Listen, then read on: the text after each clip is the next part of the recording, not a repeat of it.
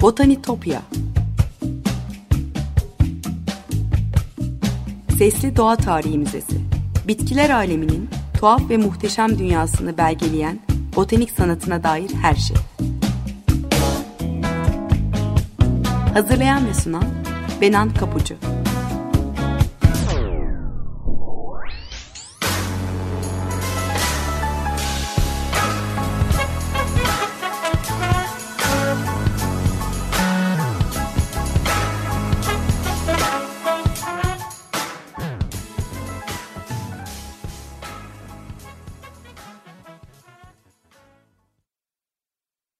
Merhaba sevgili Açık Radyo dinleyicileri. Botanitopya'ya, bitkiler aleminin tuhaf ve muhteşem dünyasına hoş geldiniz. Anlatıcınız ben Benan Kapucu. botanitopya.gmail.com elektronik posta adresinden ya da aynı adlı Twitter ve Instagram hesaplarından bana ulaşabilir. Yorumlarınızı ve konuyla ilgili katkınızı paylaşabilirsiniz.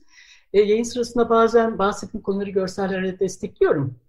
Ya da kullandığım kaynakların linklerini de paylaşıyorum. O yüzden takipte kalırsınız. Çok çok mutlu olurum. E, eski program kayıtlarına ulaşmak isteyenler oluyor. Spotify'dan Açık Radyo Podcast üzerinden ulaşma şansınız var. Onu da hatırlatmış olayım. Sevgili dinleyiciler bugün ekranın öteki tarafında yine çok değerli bir konuğum var. E, tehlikeli tatlar, kokulu ot ve baharat ansiklopedisi gibi muhteşem tatları dilimize kazandıran, yıllardır fermente gıdaya gönül vermiş, hatta bu konuyla ilgili eğitici atölyeler düzenleyen yemek yazarı, tarihçi ve çevirmen Nazlı Pişkin var. Onunla konuşacağız. Hoş geldin Nazlı. Ee, seni burada. Merhaba Bedancığım. Nasılsın? Her şey yolunda mı? Teşekkürler. Pandemi günlerinde e, morali yüksek. üretkenlikle destekleyip yüksek tutma gayretleri içindeyim. E, evet. Hastalık olmaması ailede en büyük e, sevincimiz. Evet, ne güzel. Ee, geçen sefer seninle yüz yüze konuşmuştuk. Radyoda, söyleş, e, stüdyoda söyleşmiştik. E, kokulu ot ve baharat ansiklopedisi üzerine. Bu sefer Zoom üzerinden sohbet ediyoruz. E, bugün e, seninle biraz şu baharatlar, tehlikeli tatlar etrafında dolaşalım istedim. O kitabı e, dilimize sen kazandırmıştın. E, umarım yeni baskısı çıkacaktır yakında. Evet, geçen sefer yüz yüzeydi. Bu sefer cam cama ama yine her zaman can cana. Evet, kesinlikle. Ee, Andrew Dalby'nin Tehlikeli Tatlar Tarih Boyunca Baharat kitabı benim e, çok uzun yıllar önce 2004'te yaptığım bir çeviriydi. Baskısı tükendi artık bir kaynak kitap. E, her zaman elimizin altında bulunması bu işlere gönül vermişler ve meraklılar için tavsiye edilen e, literatür kitaplarından biri olmasına rağmen baskısı tabii bunca yıl olunca bitti, tükendi ama yeni baskısı e, için şu an başka bir yayın evi görüşmeler yapıyor ve buradan da bunun müjdesini vermiş olayım. E, yakın zamanda yeni baskısı e, yapılacak. Harika. Çevirin. Ben de zaman zaman başvuruyorum çünkü e, kitaba. Şimdi Botanitopya'da her zaman konuşuyoruz aslında. Yani baharatların e, insanlık tarihi içecek hikayesi var. Her zaman işte yiyeceklere, içeceklere tat vermiş, kokulu yağlarda kullanmışız, parfümlerde kullanmışız. E, uzun zamandır bizi eşlik ediyor e, baharatlar. Hatta büyülerde, dinsel serüvenlerde de yeri var. E, şimdi sen daha önce de konuşmuştuk. O ilk programımızda hatta bahsetmiştik. Aslında coğrafi keşifleri güdüleyen de e, bu antik pazarlarda satılan o değerli baharatlar onları çok daha ucuza elde etmek için e, kaşifler uzak diyarlara yelken açmışlar değil mi? Ee, evet Benancığım. Hmm, baharatın tabii kullanım alanı sadece mutfakla sınırlı değil. Çok çeşitli kullanım alanları var. E, ritüel kullanımları, din tarihinde kullanımı, tıpta kullanımı, e, modern sanayinin gelişmesinden önce sanayide özellikle kumaş boyamasında, deri tabaklama e, gibi alanlarda sanayide kullanılması gibi çok farklı kullanımları olduğu için tarih boyunca her zaman çok kıymetli e, bir ürün. Dolayısıyla da e, bu e, kıymetli ürünün kaynağına ulaşma arzusu özellikle coğrafi keşiflerin arkasındaki önemli bir itici e, güç olmuş.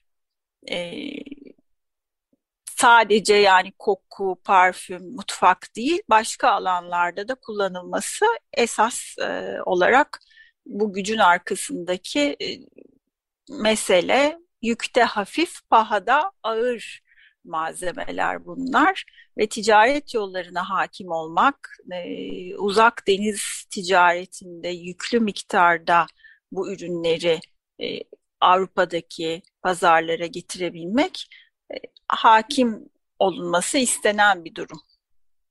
E, karanfil de bu yükte hafif pahada ağır baharatlardan birisi değil mi? Bir zamanlar evet, karanfil. Altın değerinde e, satılıyormuş. Evet. Karanfil de öyle, e, tarçın da öyle. Bu, burada mesela günümüzde tarçın pahalı bir baharat olarak düşünemeyeceğimiz bir şey. Karanfil de o kadar eskisi kadar pahalı olan bir baharat değil ama özellikle 17. yüzyıl öncesinde karanfil ve tarçın Avrupa'da çok çok pahalı. Tabii bunda e, gemi teknolojisinin değişmesinin çok önemi var. Çünkü uzak yol deniz ticaretinde eğer büyük tonajlı gemiyi inşa edebiliyorsanız, o teknolojiye sahipseniz, onu kullanabilecek mürettebata sahipseniz bir seferde çok daha fazla, çok daha tonajlı ürünü getirebildiğiniz için pazara e, aslında daha büyük miktarda kar etmiş oluyorsunuz.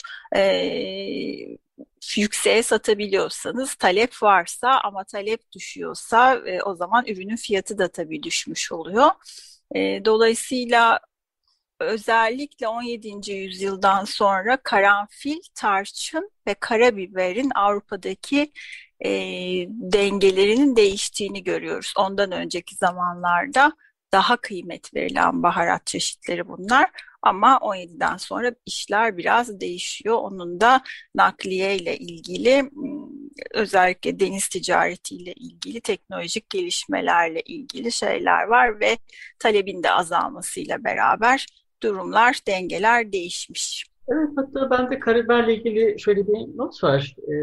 15. yüzyılda Portekizli kaşif Vasco de Gama'nın e, doğuya ulaşan okyanus rotası bulmasından sonra muskat ve karanfil gibi karabiber de yaygınlaşıyor.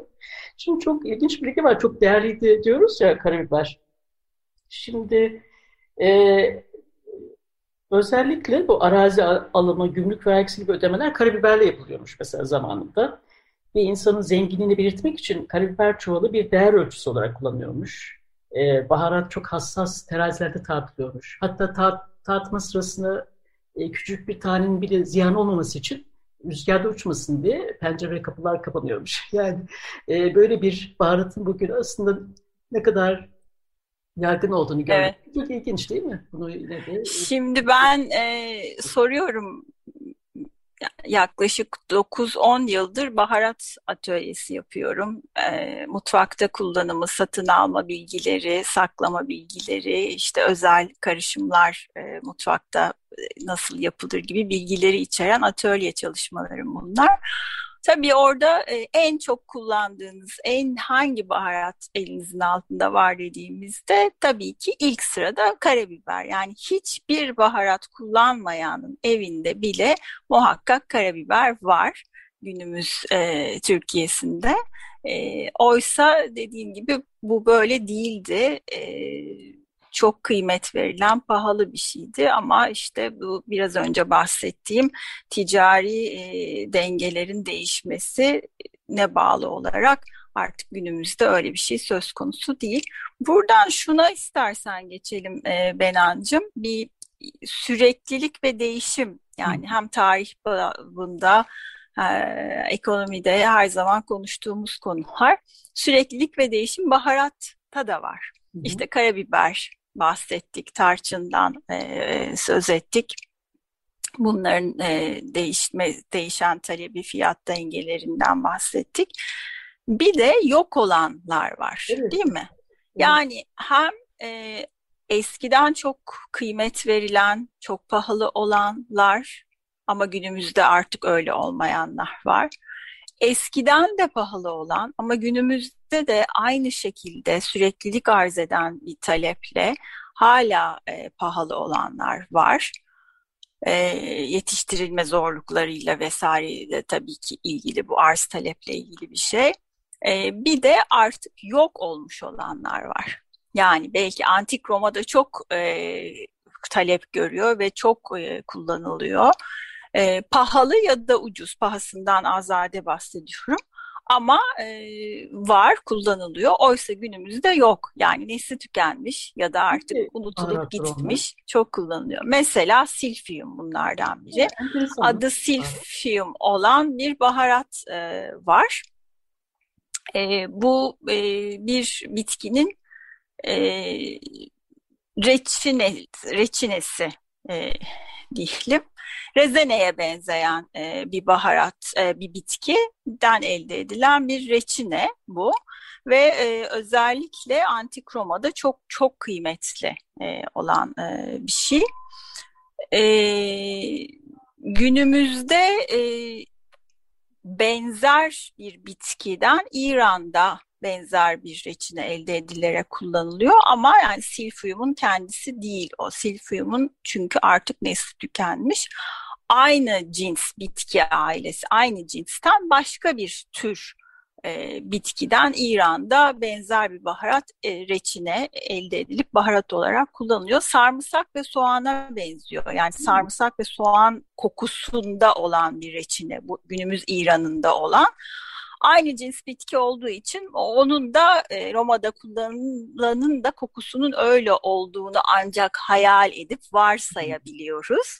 Çünkü nesli tükenmiş bitkilerin e, yani botanik izlerini hmm. sürebilsek, düşünebilsek e, yazılı kaynaklardan vesaire de tadlarını, kokularını ancak onlarla ilgili bir tarif varsa metinlerde bir bahis varsa, o bir atıf varsa, bir paralellik anlatım varsa ancak o zaman anlatabiliyoruz. İşte Silfium da böyle o günümüz İran'ındaki e, den yola çıkarak Silfium'un kokusunun da soğan sarımsak karışımı bir koku olduğunu düşünüyoruz yemek tarihçileri olarak.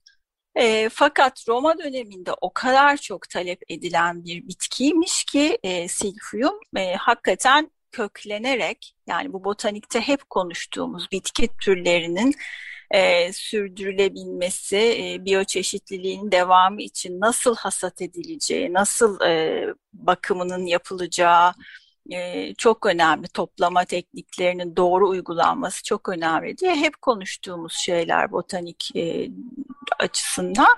İşte silfium maalesef çok talep edildiği için nesli daha Roma döneminde e, bitki köklenerek e, köklenircesine e, hasat edildiği için nesli daha o zaman tükenmiş bir bitki günümüzde bulamadığımız e, baharat çeşitlerine örnek. Tabii baharat dediğimiz şey ne olduğuna da belki biraz bakmak lazım. Yani silfiyumu dedik işte reçine. Demek ki reçine de baharat olabiliyor. Evet. Yani başka reçineler mesela damla sakızı bir ağacın reçinesi. Amberis dediğimiz şey de bir reçine türü değil mi baharat? Ee, çeşitli reçineler var. Ee, Amberis'i hatırlayamadım şimdi. Ee, Amber Paris var. Amber Paris e, o bir Amber Paris bir reçine değil. Amber Paris işte e, zereşk denen bir, bir şey vardır. İran mutfağında günümüzde hala kullanılıyor. E, börigillerden, e, orman meyvesi gillerinden olan e, küçük bir bitki pilavlara falan konuyorlar. Amber baris o. E, reçinelerde ise e, mesela en çok bildiğimiz bizim e, günümüzde Türk e, mutfağında en çok kullandığımız reçine damla sakızı. Hmm, evet. Damla sakızı, sakız ağacının işte Sakız Adası'na endemik olan sakızın güney tarafında yetişen bilhassa e, ticari olarak Sakız Adası'nda yetiştirilen sakız e, ağacının reçinesi.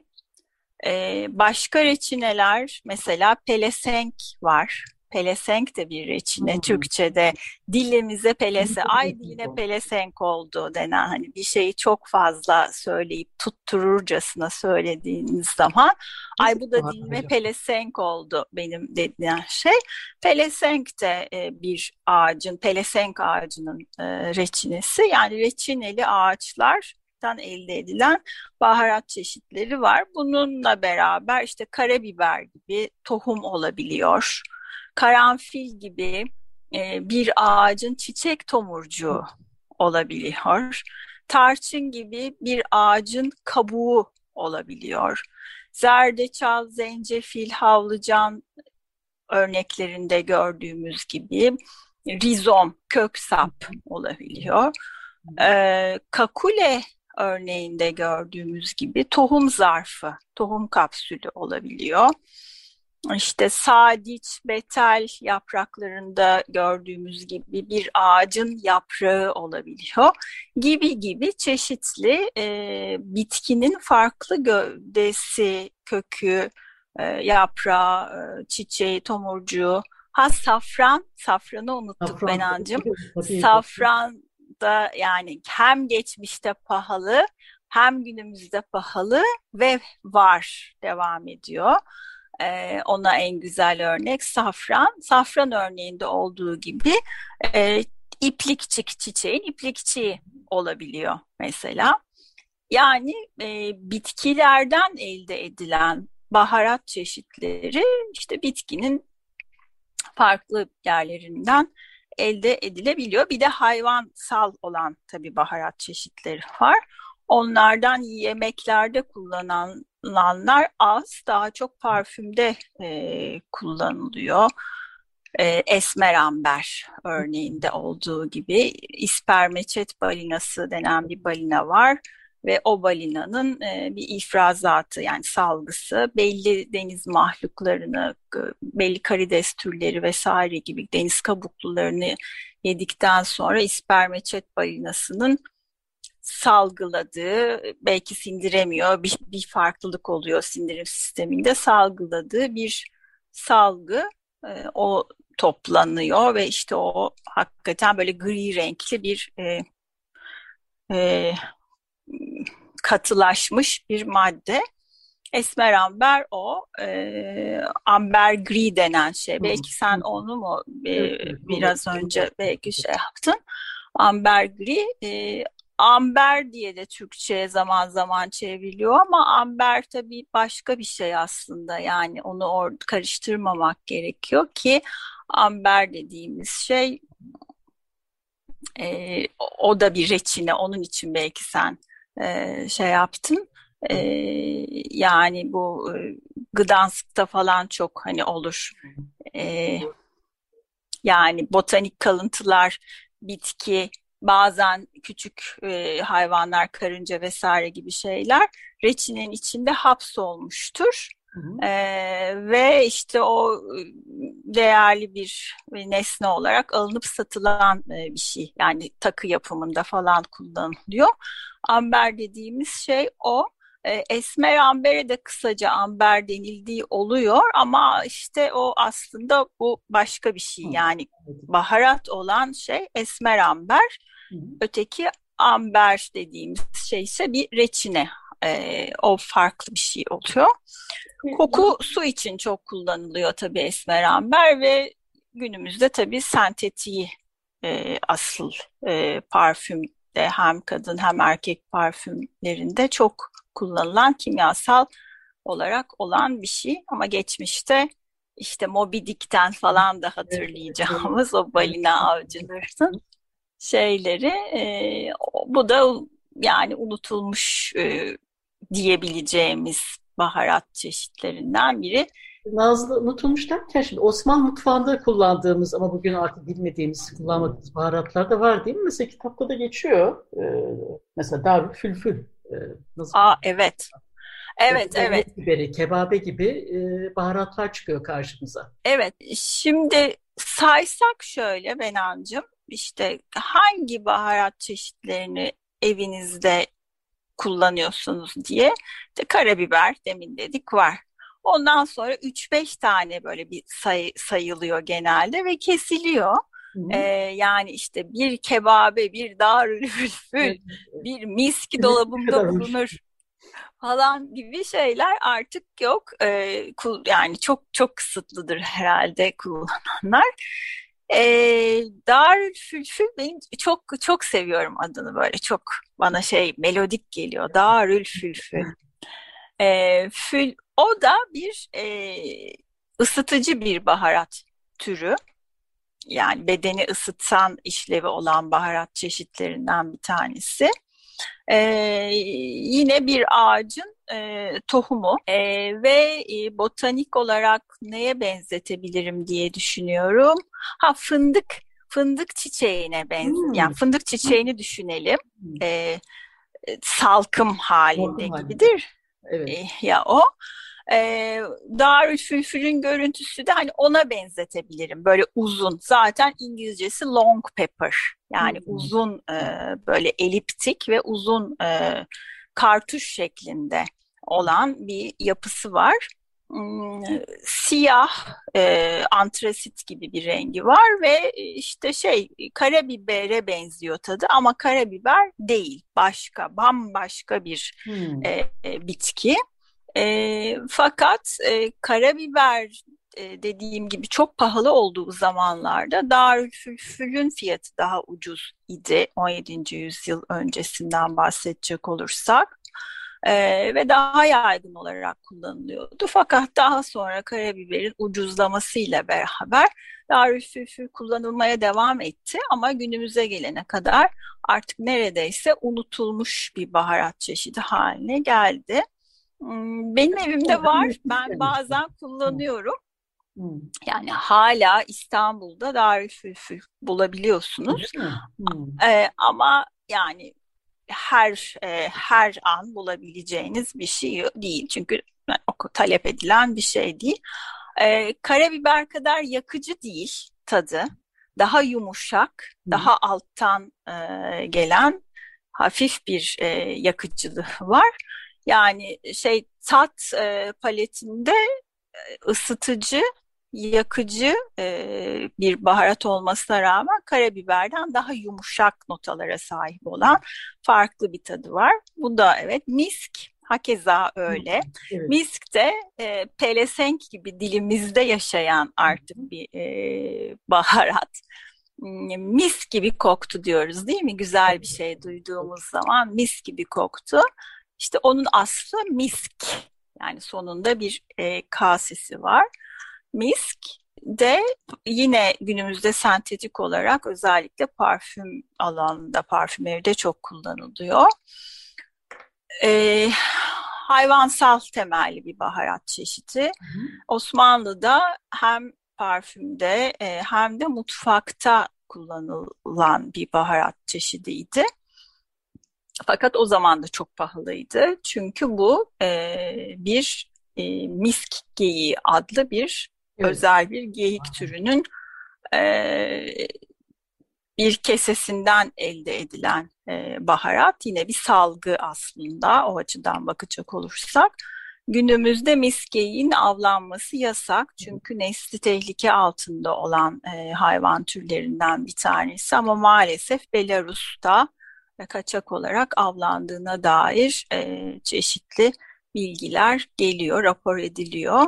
Gerçek misk artık hani herhalde yani çok eskiden kalmış olan e, varsa, e, hani anneannesinden, dedesinden kalmış olan varsa, çünkü şöyle tabii uçuyor kokusu da bunun, e, çok iyi muhafaza edilmesi gereken bir şey. E, Osmanlı döneminde de özel olarak e, muhafazasına dikkat edilen baharat çeşitlerinden biriydi. Edirne'de e, miski deva helvası diye bir şey yapılıyor. Hala da yapılıyor. Hmm. İşte içinde misk olarak eskiden yapılırmış ama tabii günümüzde öyle bir şey yok. E, misk hakikaten çok özel bir e, baharat. Ben e, bu şeyi e, tehlikeli tatları çevirirken bir parça misk bulmuştum. Öyle çünkü mi? o zamana kadar gerçek misk hiç koklamamıştım.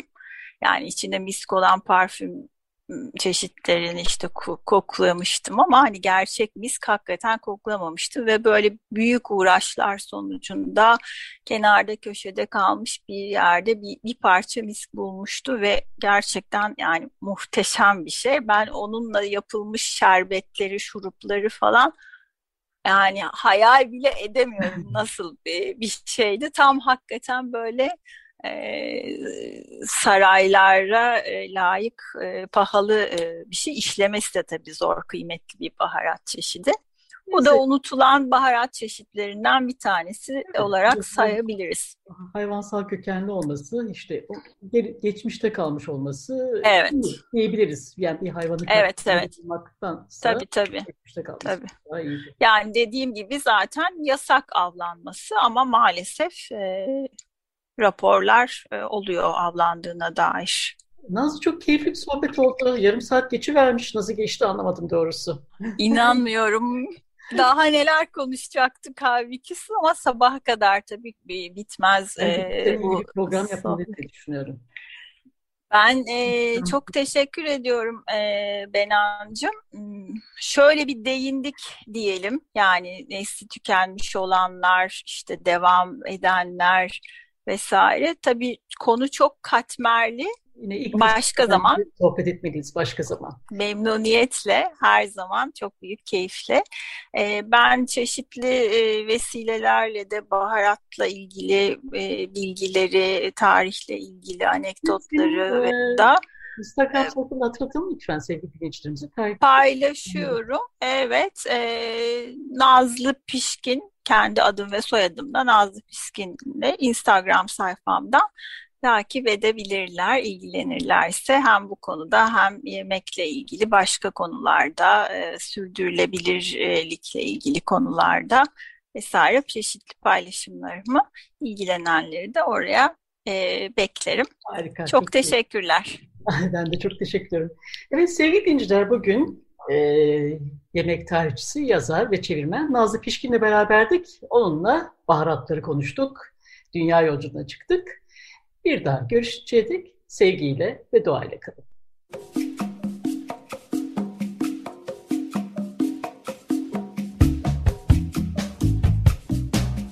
Botanitopya Sesli Doğa Tarihi Müzesi Bitkiler aleminin tuhaf ve muhteşem dünyasını belgeleyen botanik sanatına dair her şey. Hazırlayan ve sunan Benan Kapucu.